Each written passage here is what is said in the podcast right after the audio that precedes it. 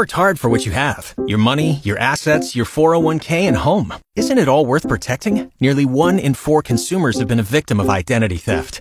Lifelock Ultimate Plus helps protect your finances with up to $3 million in reimbursement.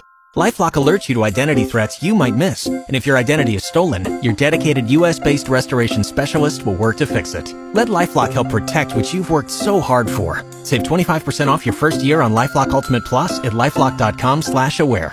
Terms apply. The Locker Room presents The Grant Report for JT's Bar and Grill, where good people come to enjoy the best food and drinks with other good people. Now, Grant Johnson. Well, here it is, the day some people have been waiting for for a, a long time. Former and secret president uh, Donald J. Trump has been indicted in New York because he gave a couple of porn stars a couple of dollars to keep things on the down low. I guess that didn't work though, hey? Imagine you pay someone hundreds of thousands of dollars to keep your secret quiet, and then it becomes the biggest story in the world and you go to jail. We had a deal. All you had to do was keep this one thing quiet. Uh, Trump is now taking the weekend to do some golfing and to get another spray tan before he turns himself in for his mug shot and his fingerprinting.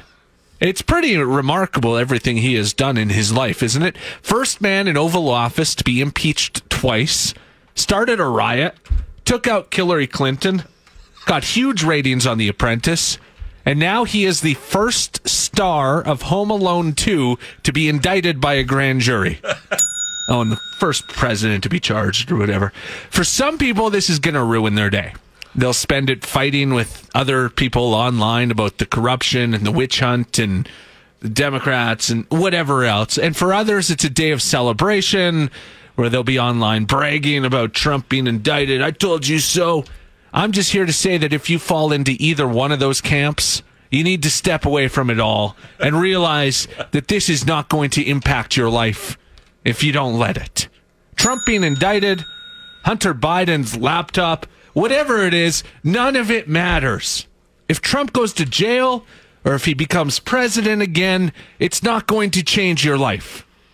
The only way we can change our lives is by adding another F Trudeau flag to our front lawns. That's the only way. The Grant Report is brought to you by our merchandise page. It's chilly in the mornings. Wouldn't you like a glory hole sweater to keep you warm? Sweaters, shirts, hats, tote bags, and more, all in one convenient location. Text now for the link to shop.